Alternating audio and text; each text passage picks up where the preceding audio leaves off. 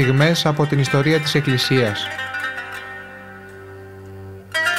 Με τον Αρχιμανδρίτη, πατέρα Ιάκωβο Κανάκη.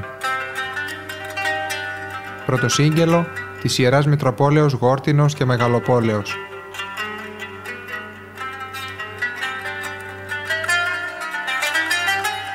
Στη νέα σειρά των εκπομπών μας, αγαπητοί μου ακροατές, θα μιλήσουμε για έναν μεγάλο, για έναν πολύ μεγάλο Απόστολο, τον Απόστολο Παύλο.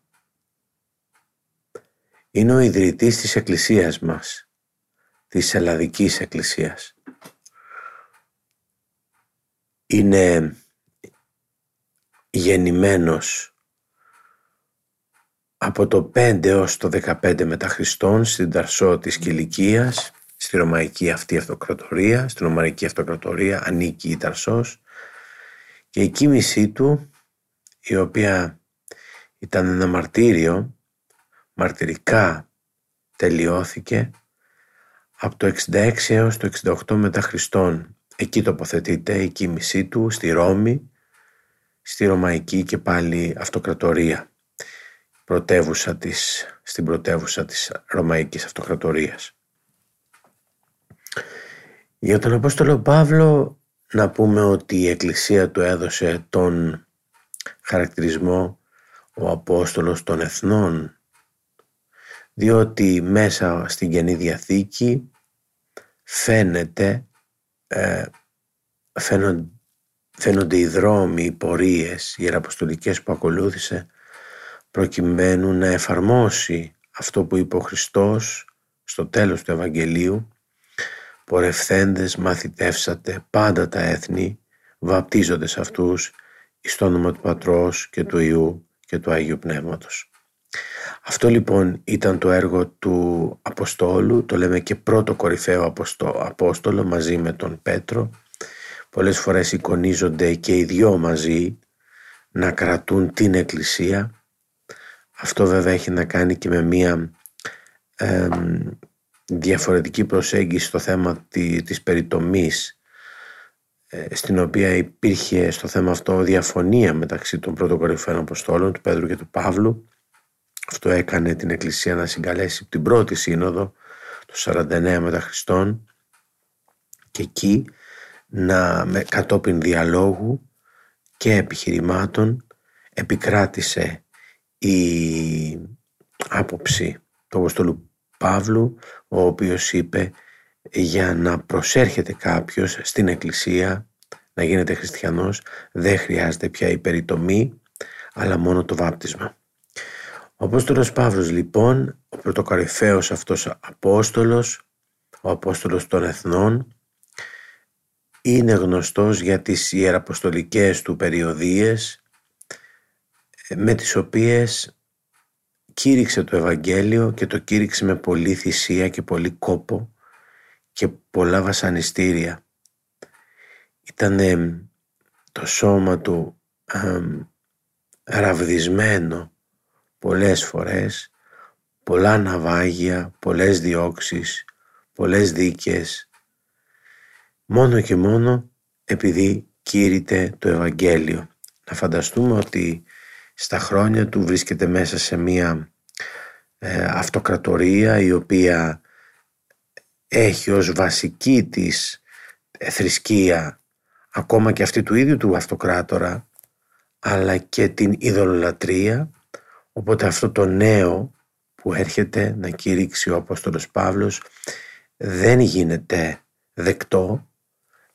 Ή γίνεται δεκτό από ολίγους αλλά οι περισσότεροι τον αμφισβητούν αφισβητούν ακόμα και την αποστολικότητά του διότι έλεγαν όταν έφευγε από μια πόλη, από μια περιοχή που κήρυτε και αρκετοί βαπτίζονταν και προσέρχονταν στο Χριστό, στην πίστη την καινούρια, ε, τον αμφισβητούσαν λέγοντας δεν είναι εκ των 12 Αποστόλων.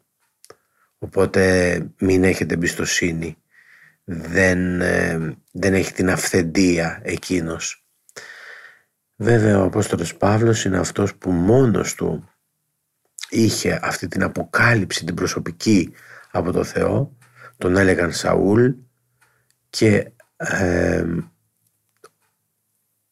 από το Σαούλ ε, γίνεται μετά, γίνεται, γεννιέται ο Παύλος, ένας νέος άνθρωπος αναγεννημένος.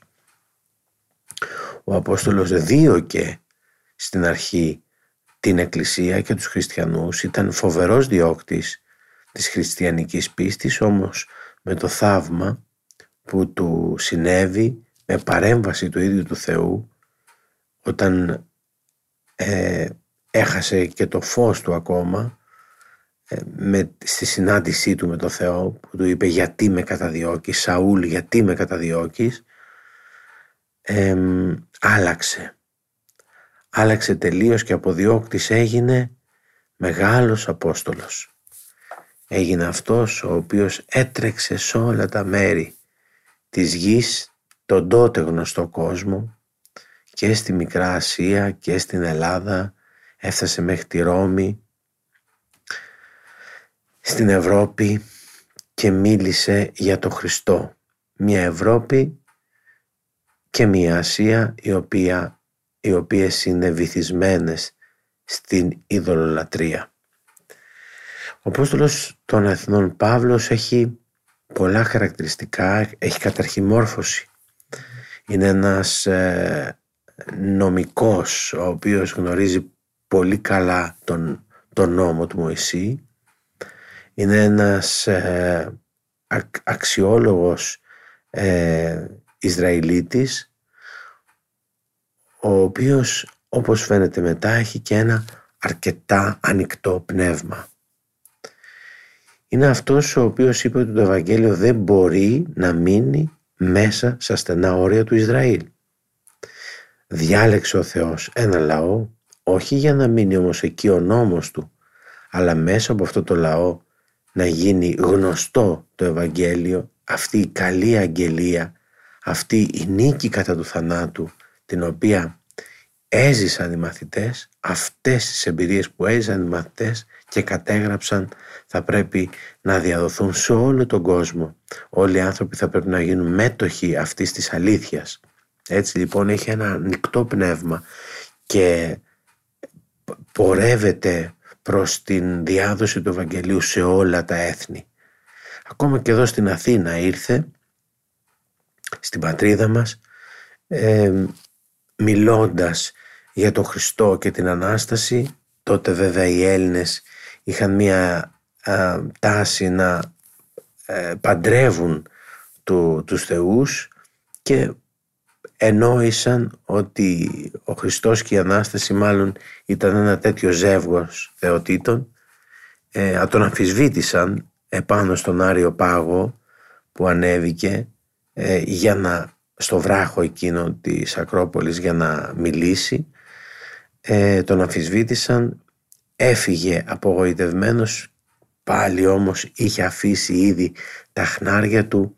Κάποιοι ήδη είχαν προσεγγίσει όπως ο Άγιος Διονύσιος ο Αεροπαγίτης είχαν εννοήσει ότι αυτό που έλεγε αυτός ο άνθρωπος δεν είναι τυχαίο αλλά ήταν φώτιση ε, Θεού τα όσα έλεγε τον είχε επισκιάσει χάρις και σιγά σιγά και στην Αθήνα και στην Κόρινθο που πήγε και βέβαια στη Μακεδονία είχε δημιουργήσει ήδη κτίδες χριστιανικές. Είχε ένα ε, τρόπο που λειτουργούσε ο Απόστολος Παύλος. Ο τρόπος ήταν ότι πήγαινε σε μια πόλη, μιλούσε για τον Χριστό, πλησίαζαν μερικοί άνθρωποι, έμενε κάποιες μέρες συνήθως εκεί, σε μερικές ε, πόλεις, περιοχές έμεινε αρκετό καιρό όσο χρειαζόταν και αφού ίδρυε εκεί την εκκλησία άφηνε και έναν ε, υπεύθυνο. Ε, βέβαια όταν έφευγε και πήγαινε σε άλλη περιοχή γινόταν αυτό που σας είπα ότι πήγαιναν για να σπήρουν την αμφιβολία προς το πρόσωπό του και λέγανε ότι δεν είναι εκ των 12 Αποστόλων οπότε μην τον ακούτε. Ε, κακώς κάνατε που τον ακούσατε γι' αυτό και ο Απόστολος χωρίς να υπάρχουν τα μέσα της σημερινής εποχής, έστελνε επιστολές.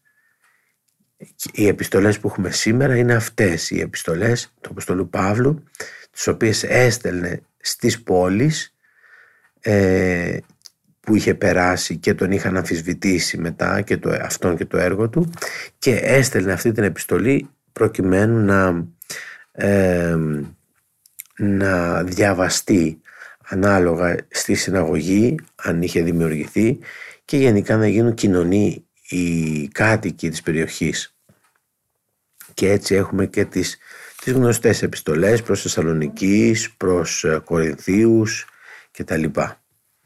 Ο Απόστολος Παύλος λοιπόν έχει ένα ανοιχτό πνεύμα και η θεολογία του είναι υψηλή, ε, τα κείμενά του είναι πάρα πολύ σημαντικά, θα λέγαμε ότι για το καθένα, για, για φράσεις από τις επιστολές αυτές ε, υποστηρίζονται μεταπτυχιακοί τίτλοι και διδακτορικά που σημαίνει ότι ε, έχει, μεγάλη, έχει μεγάλη αξία και διαχρονική αξία διότι εδώ και τόσες χιλιάδες χρόνια ε, ασχολούμαστε με τον Απόστολο Παύλο και το έργο του και μέσα από αυτόν προσπαθούμε και βρήκαμε βάσεις και για τα δόγματα της Εκκλησίας ο, ο Απόστολος Παύλος είναι υψηπέτης, είναι βαθιστόχαστος, είναι Άγιος. Είναι ο Θεόπνευστος το λόγος του. Δεν είναι κάτι το οποίο ε, είναι ένας ανθρώπινος λόγος ο οποίος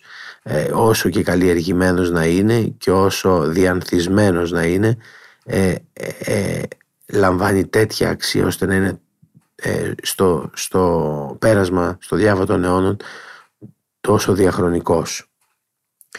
Εμείς για τον Απόστολο Παύλο θα χρησιμοποιήσουμε και θα μελετούμε ένα βιβλίο το οποίο είναι καθιερωμένο και στην πατρίδα μας πλέον εδώ και χρόνια. Θα το έλεγα ένα κλασικό κείμενο για τον Απόστολο Παύλο εκτός από τα κείμενα της Καινής Διαθήκης και τις επιστολές του Αποστόλου είναι σημαντικό κάποιος να διαβάσει τον ε, Παύλο του Χόλσνερ όπως είναι γνωστός ο συγγραφέας είναι μια μετάφραση που έχει γίνει του κειμένου από τον μακαριστό Αρχιεπίσκοπο Αθηνών και Πάσης Ελλάδος κ. Ιερώνυμο. Είναι από τις εκδόσεις η Δαμασκός και εγώ έχω την έκδοση της, ε, που έχει εκδοθεί στην Αθήνα το βιβλίο το 1996 και μέσα από αυτό το βιβλίο θα πλησιάσουμε τον Απόστολο. Θα δείτε ότι δεν υπάρχει κάτι το οποίο είναι που δεν λέγεται σχετικά με τη ζωή του. Ο Απόστολος Παύλος ε, θα, τον, θα τον προσεγγίζουμε μέσα από το βιβλίο αυτό, θα το βρούμε, βρούμε από τα πρώτα τα χρόνια της νιώτης του και θα φτάσουμε μέχρι και το μαρτυριό του περνώντας από όλες, μέσα, με αναφορά από όλες τις ιεραποστολικές του περιοδίες. Και πραγματικά πιστεύω και εσείς, όπως και όλοι όσοι έχουν διαβάσει αυτό το βιβλίο, έχουν έρθει πιο κοντά στον Απόστολο Παύλο, πιο κοντά και στην εποχή. Διότι έτσι όπως είναι γραμμένο, φαίνεται σαν να ζεις όλα τα γεγονότα.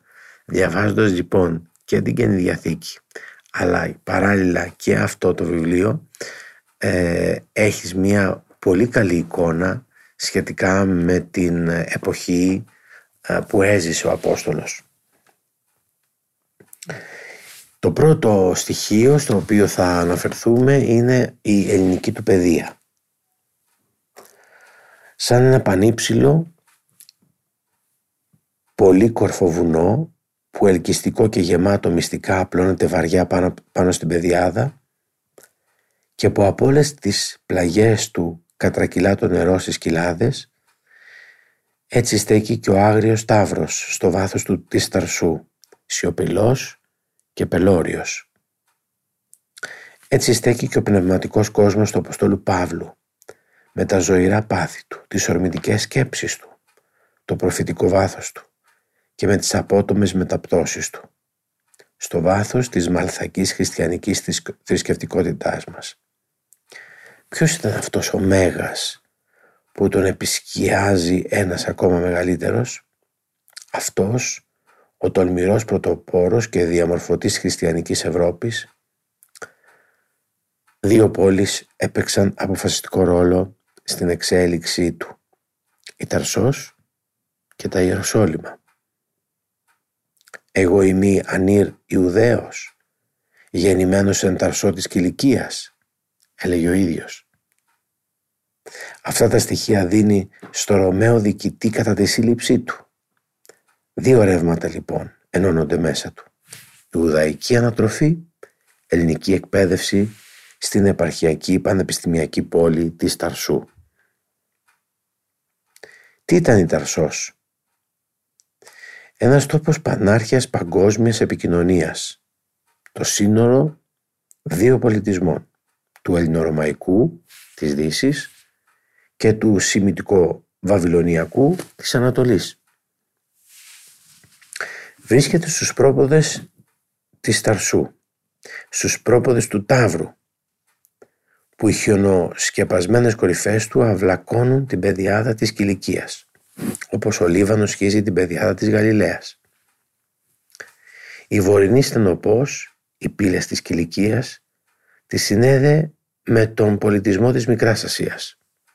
Η Ανατολική, οι πύλες της Συρίας, την έφερνε σε επαφή με τον σημητικό πολιτισμό της Ανατολής, ενώ προς νότο το λιμάνι αποτελούσε τον σύνδεσμο με τις μεσογειακές χώρες. Έτσι, η πατρίδα του Αποστόλου Παύλου βρισκόταν σαν μέσα σε ένα χρυσό κάνιστρο, μέσα στην πλούσια χώρα της Κιλικίας, προστατευμένη από τους άγριους βοριάδες και τους πειρατές της Ανατολής, ελκύοντας το πνεύμα του ξεπεταγμένου και έξυπνου αγοριού στον απέραντο κόσμο με τις ποικίλες περιπέτειές του που επρόκειτο να δοκιμάσει. Γιατί ολόκληρη η ζωή του δεν ήταν παρά μία και μόνο μεγάλη περιπέτεια. Η Ταρσός ήταν και μια ελεύθερη εμπορική πόλη, ένα κέντρο ανταλλαγής του παγκοσμίου εμπορίου, ιδιαίτερος της οικοδομικής ξυλίας, που το κατέβαζαν από τον Ταύρο μέσω του ποταμού. Την πόλη τη διέσχιζε ο πλωτός κίδνος με προκυμαίες, αποθήκες και φορτωτήρες δεξιά και αριστερά. Εδώ βλέπουμε τον νεαρό Σάβλο με τους παιδικούς του φίλους να χαιρετούν και να αλλάζουν προς τα πλοία που περνούσαν να σκαρφαλώνουν μέσα από τα κασόνια και δέματα με εμπορεύματα και να στείλουν το αυτί τους να ακούσουν τους εξωτικούς εμπόρους που έφταναν από την Έφεσο, την Αλεξάνδρεια την Κόρινθο, τη Ρώμη και την Ισπανία με τα πολύχρωμα κοστούμια τους και τις παράξενες γλώσσες τους. Την άγρια μελωδία των κυμάτων που βούιζαν μέσα στα τραγούδια και τους ψαλμούς του Ισραήλ. Την τραγούδισε και ο Παύλος στα νεανικά του ονειροπολίματα και αυτή το συνόδευσε σε όλη του τη ζωή. Η θάλασσα αγαπούσε τη θάλασσα η θάλασσα για την εκπλήρωση της επιστολής της ζωής του, της αποστολής της ζωής του, έγινε στοιχείο του είναι του. Αλλά και πολλές φορές του στάθηκε κίνδυνος μεγάλος. Στις επιστολές του βρίσκουμε εικόνες από τον κόσμο των ταξιδιών και του εμπορίου. Ήταν σίγουρα στο σχέδιο της Θείας Πρόνοιας ο άνθρωπος που θα εργαζόταν ως ιεραπόστολος στις ιδωλολατρικές πόλεις να έχει εκπαιδευτεί σε μια ιδωλολατρική μεγαλούπολη. Αυτός που δεν ξεχώριζε τον Ιουδαία από τον Ιδωλολάτρη και τον Έλληνα από τον Βάρβαρο δεν ανατράφηκε στα ιδηλιακά βουναλάκια της Γαλιλαίας αλλά σε μια πλούσια εμπορική πόλη όπου έδειξε ανακατεμένες όλες τις φυλές του Ρωμαϊκού κράτους. Όποιος επισκέπτεται σήμερα την Ταρσό αισθάνεται ότι και, ότι και στη Ραβένα Εκεί όπου άλλοτε βροντούσε το κύμα και ο ποταμός πλαταίνοντας ένωνε την πόλη με τη θάλασσα, εκεί όπου ένα ολόκληρο δάσος από, κάρτ, από κατάρτια και πανιά έκανε το μάτι να χαίρεται, τώρα βρίσκει κανείς μια ελώδη κατάσταση. Η κήτη και οι εκβολές του ποταμού από την τεμπελιά των Τούρκων είναι φραγμένος με άμμο. Η πόλη βρίσκεται 20 χιλιόμετρα μετά από την παραλία και με ένα μικρό σιδηρόδρομο συνδέεται με το λιμάνι της Μερσίνας. Η εφορία όμως της παιδιάδας της κηλικίας μένει ίδια. Αχρή, σπαρμένη με σιτηρά που τα νεμίζει σαν κύματα ο αέρας και απέραντα περιβόλια με οποροφόρα. Όπως και η Δαμασκός είχε και η Ταρσός άφθονα πλούσια νερά. Αλλά ο Κίδνος περνούσε μέσα από την πόλη. Τώρα όμως τρέχει ένα τέταρτο μακριά της μέσα σε λεύκες, πλατάνια και λιγαριές. 20 λεπτά της ώρας προς το βουνό σχηματίζει όπως και τότε ένα υπέροχο καταράκτη που 100, 100 με 120 μέτρα πλάτος ορμά αφρίζοντας άγρια πάνω σε κάτι πελώρια σκαλοπάτια βράχων σηκώνοντας τον αέρα πανύψηλα σύννεφα τα σταγονίδια του νερού. Το περιβάλλον της Σταρσού, όπου ο Παύλος μεγάλωσε και όπου έζησε πολλά χρόνια πριν και μετά την επιστροφή του, φανερώνει πως έχει ελληνιστική επίδραση, που στο σχολείο, μέσα και στη ζωή ήταν αδύνατο να την αποφύγουν οι Εβραίοι της Διασποράς που ζούσαν εκεί. Σε αυτόν τον ελληνιστικό κόσμο πρέπει να ρίξουμε ένα σύντομο βλέμμα για να μπορέσουμε να καταλάβουμε καλύτερα τον Παύλο των επιστολών, την εκλογή των εκφράσεών του και των εικόνων του, καθώς και τις διακυμάνσεις των αισθημάτων του. Σήμερα έχει γενικώς αναγνωριστεί πως η ελληνική νοοτροπία και ο ελληνικός τρόπος της ζωής έχουν μεγάλη επίδραση πάνω στον Παύλο και γι' αυτό δεν μπορεί παρά να έχει ζήσει στην Ταρσό αρκετά μεγάλο διάστημα. Σκεφτόταν, μιλούσε και έγραφε ελληνικά, όπως τη μητρική του γλώσσα. Ενώ ο Πέτρος, μόλις έβγαινε σε ιεραποστολή έξω από την Παλαιστίνη, χρειαζόταν μεταφραστή και κυρίως όταν έγραφε επιστολές. Η επικρατέστερη θρησκευτική ιδέα στην Ταρσό ήταν η ιδέα της θείας Δυνάμεως, ο ύψιστος Θεός που διακρινόταν από το Θεό της δράσεως, τον εργαζόμενο Θεό, όπως τον έλεγαν. Τον έλεγαν Μπαλ Τάρτς, δηλαδή Κύριο της Ταρσού ή Δία. Η διάκριση μεταξύ υψίστου και εργαζόμενου Θεού προερχόταν από μια μεταφορά των ανθρωπίνων σχέσεων στον κόσμο των θεών. Στο πνεύμα του κατοίκου της Ανατολής, το αξίωμα του μονάρχη συνδέεται στενά με τη γαλήνη, την απραξία και το απρόσιτο. Με τον εξωτερικό κόσμο, με τους υπηκόους του, έρχεται σε επαφή μόνο μέσω των υπουργών του. Έτσι, δίπλα στον Βάλ της Ταρσού, έβαλαν μια θεότητα που δεν απέφευγε τη δουλειά και που ο λαός της είχε μεγάλη εκτίμηση. Ήταν ο Θεός εκείνου του τόπου, ο Τα ο Σαντάν, που αργότερα ταυτίζεται με τον Ηρακλή των Ελλήνων. Ήταν μια θεότητα των αγρών, που στις εικόνες και στα νομίσματα τον παρουσιάζουν ντυμένο σαν χωρικό και που σίγουρα ήταν ο προστάτης των αγροτών που ήσαν οι πρώτοι άπικοι της χώρας. Όμως, όπως σε όλη την Ανατολή, έτσι και ο Βάλ και ο Σαντάν ήταν θεότητες της βλαστήσεως, όπως αποδεικνύουν τα σύμβολά τους, το, δωμάτι, το δεμάτι των σταχιών, τα σταφύλια και τα λουλούδια. Η λατρεία του Σαντάν Παύλα Ηρακλή έφτανε στο κατακόρυφό της με, με την ετήσια εορτή της πυράς. Πρόκειται για το θάνατο και την αναζωογόνηση του Θεού της βλαστήσεως, μια ιδέα που βρίσκεται σε όλες σχεδόν τις μυστηριακές θρησκείες της Ανατολής. Περνούσαν το άγαλμα του Θεού με πομπή πάνω σε ένα στολισμένο αμάξι μέσα από την πόλη και ύστερα το έκαιγαν. Ήταν σύμβολο της βλαστήσεως που πεθαίνει. Πεθαίνει το κατά καιρό κάτω από τις καυτές ακτίνες μετά το πανηγύρι του θανάτου ακολουθούσε η εορτή της ζωής, όπου εξυπνούσαν θριαβευτικά την Ανάσταση του Θεού και, και ξέπεφταν σε άγριες ακολασίες. Μέχρι σήμερα υπάρχει στην Ταρσό ένα πελώριο μελαγχολικό κτίριο που ο λαός το ονομάζει το μνημείο του Σαρδανάπαλου, του μυθικού ιδρυτή της πόλεως, ενώ άλλοι το θεωρούν ότι είναι το κατώτερο μέρος του ναού του Δία, πιθανώς το μέρος όπου γίνονταν τα ειδωλολατρικά όργια. Ίσως ο νεαρός Σαούλ να στεκόταν σκεπτικός κάπου παράμερα όταν κάθε χρόνο στην εποχή της ησημερίας οι φλόγες πορφύριζαν τον ουρανό και ένα παράφορο πλήθος κραυγάζοντας και θρυνώντας έριγνε το πελώριο άγαλμα του Θεού στις πανύψηλες φλόγες και οι οποίες τριζοβολούσαν. Και όταν την άλλη μέρα οι φίλοι του, οι ειδωλολάτρες του έλεγαν για τις νυχτερινές εορτές, τότε με βαθιά συμπόνια για αυτούς τους εθνικούς που ζούσαν στο σκοτάδι, ένιωθε την υπεραχή του Θεού του Ισραήλ.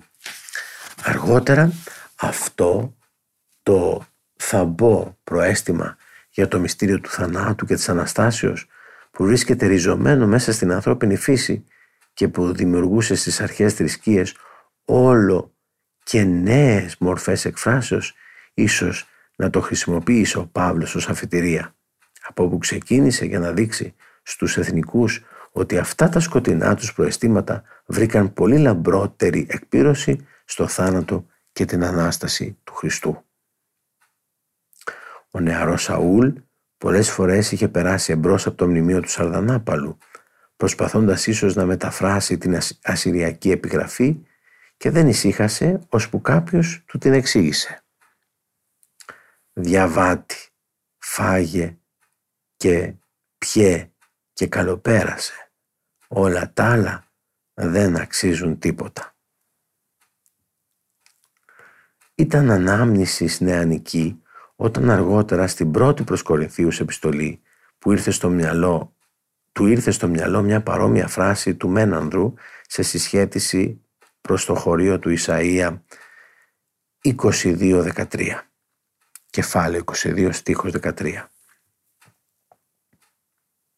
Ο Παύλος δείχνει στις επιστολές του ότι γνωρίζει τα ειδωλολατρικά μυστήρια. Στην Ταρσό, από την παιδική του ηλικία, είχε την ευκαιρία να ειδεί πώς οι μεμοιημένοι στη λατρεία της Ίσιδας έβγαιναν στον κόσμο ντυμένοι με το ουράνιο ένδυμα. Οι μύστες που προσπαθούσαν να επιτύχουν τη θέωση φορούσαν το ένδυμα της θεότητας. Παραδείγματος χάρη ένδυμα σε σχήμα ψαριού όταν ο Θεός παρουσιαζόταν υπό το σύμβολο του ηχθείος. Αυτό το μυστικισμό του ενδύματος υπενθυμίζει ίσως εκείνη η τόσο παράξενη έκφραση «ενδύεστε των Χριστών» που δεν κατόρθωσε να πολιτογραφηθεί στη θρησκευτική μας γλώσσα γιατί η εικόνα προέρχεται από ένα πολιτισμό ξένο προς εμάς. Ο Παύλος όμως έπρεπε να χρησιμοποιεί τέτοιες εκφράσεις για να μπορούν να τον καταλάβουν οι ειδωλολάτρες. Τέλος, όταν τη σωτηρία μέσω του Χριστού προσπαθεί να την κάνει καταληπτή στους μαθητές του με την εικόνα της απελευθέρωσης των δούλων, ίσως και εδώ να έχει επίδραση κάποια νεανική ανάμνηση της σχετικής ιεροτελεστίας. Ο δούλος μάζευε από τις οικονομίες του τα χρήματα που χρειαζόταν για την εξαγορά του και τα άφηνε σε ένα ναό. Έπειτα ερχόταν ο Κύριος μαζί με το δούλο του στο ναό, έπαιρνε τα χρήματα και έτσι πουλούσε το δούλο στο Θεό. Και ο Θεός ύστερα τον άφηνε ελεύθερο. Είναι απελεύθερος Θεού, όπως διαβάζουμε στην πρώτη προς Κορινθίους 7,22. Κάναμε σήμερα αγαπητοί μου μια πρώτη προσέγγιση του Μεγάλου Αποστόλου, Αποστόλου Παύλου. Και μέσα από το βιβλίο Παύλος του Χόλσνερ βλέπουμε τις πρώτες συναναστροφές του ε, στην πατρίδα του στην Ταρσό. Ε, και βλέπουμε και το κοινωνικό πλαίσιο και το θρησκευτικό πλαίσιο που ίσχυε στην εποχή εκείνη. Θα προχωρήσουμε όμως την επόμενη φορά ε, περιδιαβαίνοντας τη ζωή του Αποστόλου Παύλου και βλέποντας και φωτίζοντας σημεία από το βίο του.